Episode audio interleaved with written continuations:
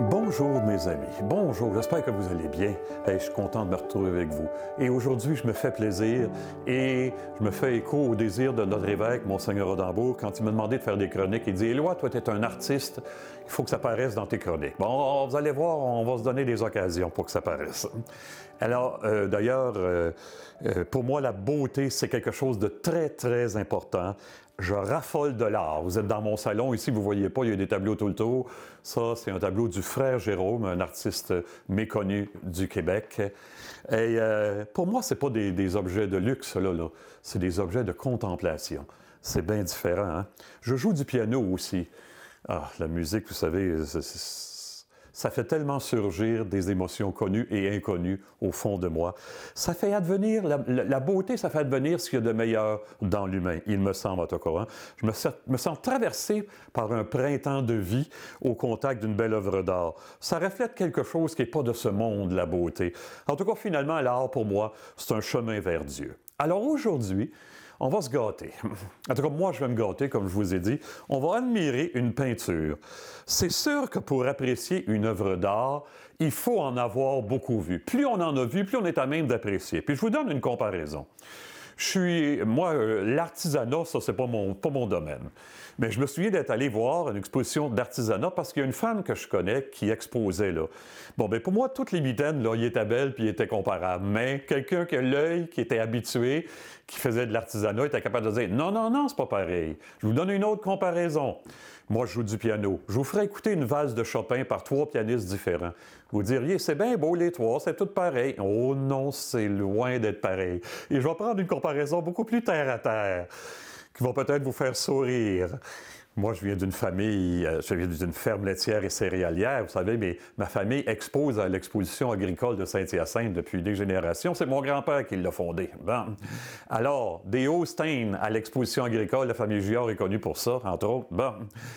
Mais si je vous amenais le jour du jugement, pardon, pas, la classe des 4 ans, des, vaches de 4 ans Holstein. Vous vous placez dans le milieu du rond où les vaches de 4 ans défilent autour de vous. Qu'est-ce que vous diriez? Le noir et le blanc n'est pas pareil d'une à l'autre, mais pour le reste, c'est exactement la même chose. Eh bien non, c'est pas pareil. Oh non, il y a des nuances.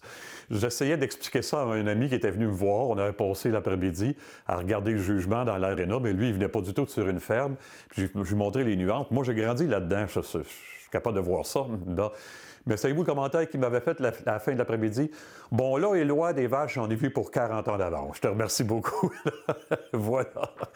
Bon, écoutez, quand on pousse à bout ce dans, quoi on est compétent, on est amené à se dépasser, pas se dépasser, puis la question de Dieu se pose. Elle va se, poser pardon, aujourd'hui à travers une œuvre d'art, parce que c'est la fête de l'Annonciation ces jours-ci. C'est toujours à la fin de mars, la fête de l'Annonciation. On va regarder la sublime peinture de Léonard de Vinci, dans lequel il, il nous dépeint l'Annonciation. Vous savez, l'Annonciation, c'est l'ange Gabriel qui vient trouver Marie puis qui lui annonce qu'elle sera la mère du Sauveur. Quelques mots sur Léonard. Il est né en 1452, il est mort en 1519, donc la qu'on va voir, il y avait à peu près 21-22 ans quand il l'a fait. Ça fait, ça fait au-delà de 500 ans. Ça, fait beaucoup de temps. Hein? Et euh, Léonard, qui avait tous les talents imaginables, hein, vous savez, il est très connu, peut-être le plus grand génie universel de l'histoire. Euh, Léonard, savez-vous, qui dessinait et peignait aussi bien d'une main que de l'autre, comme si le reste suffisait pas? Moi, je dessine aussi mal d'une main que de l'autre. J'ai aucun talent là-dedans. Léonard n'a pas fait, en passant, beaucoup de toiles. Il était passionné par tellement de choses, à peu près une vingtaine en tout, qui sont presque toutes maintenant dans, les grands musées. Et ce qui fait que quand il y en a une qu'on redécouvre, comme c'est arrivé il y a, quelques, il y a une trentaine d'années, le Christ rédempteur est réapparu, on ne sait pas trop où ce qui était. Il a été mis aux enchères. C'est la toile la plus chère de l'histoire. Elle pas très grande, moins grande que ça peu près la moitié de ça, tiens. Elle s'est vendue en dollars canadiens à peu près 550 millions de dollars. C'est la toile la plus chère de l'histoire. Parce que des Léonards, il y en aura à peu près plus. Bon. Alors, vous me donnez une seconde, je prends mon livre et je vous reviens. À tantôt. Voici l'Annonciation de Léonard de Vinci. Vous savez, des annonciations dans l'histoire de l'art, il y en a eu sans doute des centaines, sinon des milliers de peintres. Tous les peintres euh, amenés jusqu'au 19e siècle peignaient surtout des scènes religieuses, à peu près juste des scènes religieuses, et celle-là est une des plus populaires. Alors, j'en ai vu, moi, je passe mes vacances dans les galeries d'art d'un musée, j'en ai vu des annonciations. C'est la plus belle que je connaisse, l'Annonciation Léonard. Parce, regardez, tout de suite, c'est une grande toile, ça, là. Hein, ça a 7 pieds par à peu près 3 pieds, un peu plus que 3 pieds. Euh, tout de suite, la perspective est idéale. Tu es proche, mais tu pas trop proche. Mais tu es proche pour participer à ce qui se passe dans cette scène-là. Puis il y, a quelque chose de rafraîchissant. C'est pas sombre, c'est le matin. On se sent comme, comme au printemps. Je sais pas si vous comprenez ce que je veux dire, la manière dont les choses sont, sont arrangées. Alors, euh, euh, c'est équilibré, c'est très équilibré. Regardez, par exemple, je vous donne un détail. Regardez, l'ange Gabriel, ici, son bras est avancé, il pointe vers Marie, et Marie, ce bras, le même bras, est reculé. Marie, ce bras-là est tendu vers la parole, on y revient, l'ange, ce bras-là, est reculé. Ça paraît pas, mais quand on, s'intéresse à ça, là, pour moi, euh, voyons, Léonard a réfléchi beaucoup à la manière d'équilibrer les choses comme ça. Bon. Alors, voyez Marie.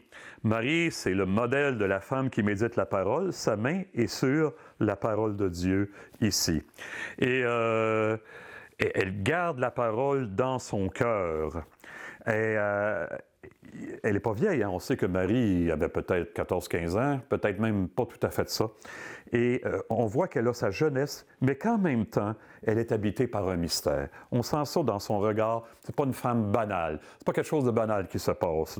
Elle est surprise et tout son être se concentre dans son regard et dans son accueil.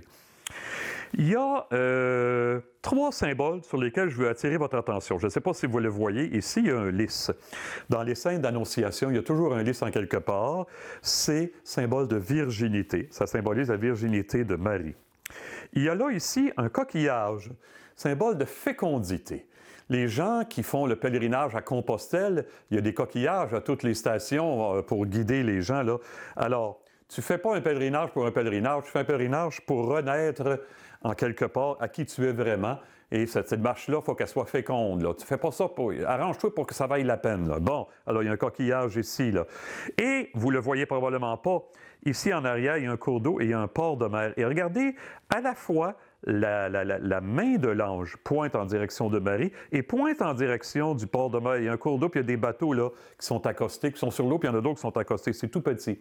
Ça veut dire Marie qui nous conduit ceux qui sont égarés à bon port. C'est pour ça que l'ange pointe en même temps Marie et elle pointe le port. Ce dont je voudrais vous attirer votre attention aussi, c'est la création est tout à fait parfaite. Regardez, Léonard va travailler ça dans, cette toile, mais là, ici, on sent qu'il y a mis le paquet. Pourquoi? On sent que c'est comme un matin de printemps, comme j'ai dit, euh, comme je vous ai dit tantôt. Tout est bien disposé, il y a des fleurs. Bon. Pourquoi? Parce que Léonard veut nous faire comprendre qu'à travers cette scène-là, à travers ce récit-là, c'est un nouveau monde qui va recommencer selon le cœur de Dieu, avec l'annonce de l'ange à Marie et donc la venue du Sauveur. Il y a un nouveau printemps du monde qui se prépare. Moi, je n'ai pas lu ça, mais je suis sûr que Léonard a pensé à ça. Plus on en regarde, plus on est convaincu de certains détails comme ça. Comprenez-vous ce que je veux dire? Il y a vraiment, c'est pas une, quelque chose de beau, c'est quelque chose à contempler, cela, longuement pour aller chercher des significations cachées comme ça. Alors, c'est pour ça que ça devient fascinant à, la longue. Je vais finir avec un commentaire d'un père de l'Église. Le père de l'Église, c'était des grands évêques, la plupart étaient évêques, des grands spirituels des premiers siècles qui faisaient qui ont, qui ont, laissé des réflexions, qui ont, beaucoup, qui ont beaucoup collaboré à clarifier la foi chrétienne dans les premiers siècles, à la fixer davantage. Bon, alors il y a un père de l'Église qui dit alors regardez bien, qui dit en parlant de Marie, après, tout de suite après l'annonciation, Marie s'en va trouver sa cousine Élisabeth. Vous vous souvenez, elle s'en va vers la montagne dans le nord, là-bas. Et il y a un père de l'Église qui dit ceci. C'est assez beau. J'ai toujours aimé cette réflexion-là. Elle pesait peu, Marie, parce qu'elle n'était préoccupée que de l'avenir en elle. Ah, que c'est beau! Même Laurent fait un petit sourire là, derrière la caméra. Il comprend. Marie n'était pas enfargée, appesantie, alourdie par le péché, les préoccupations de ce monde.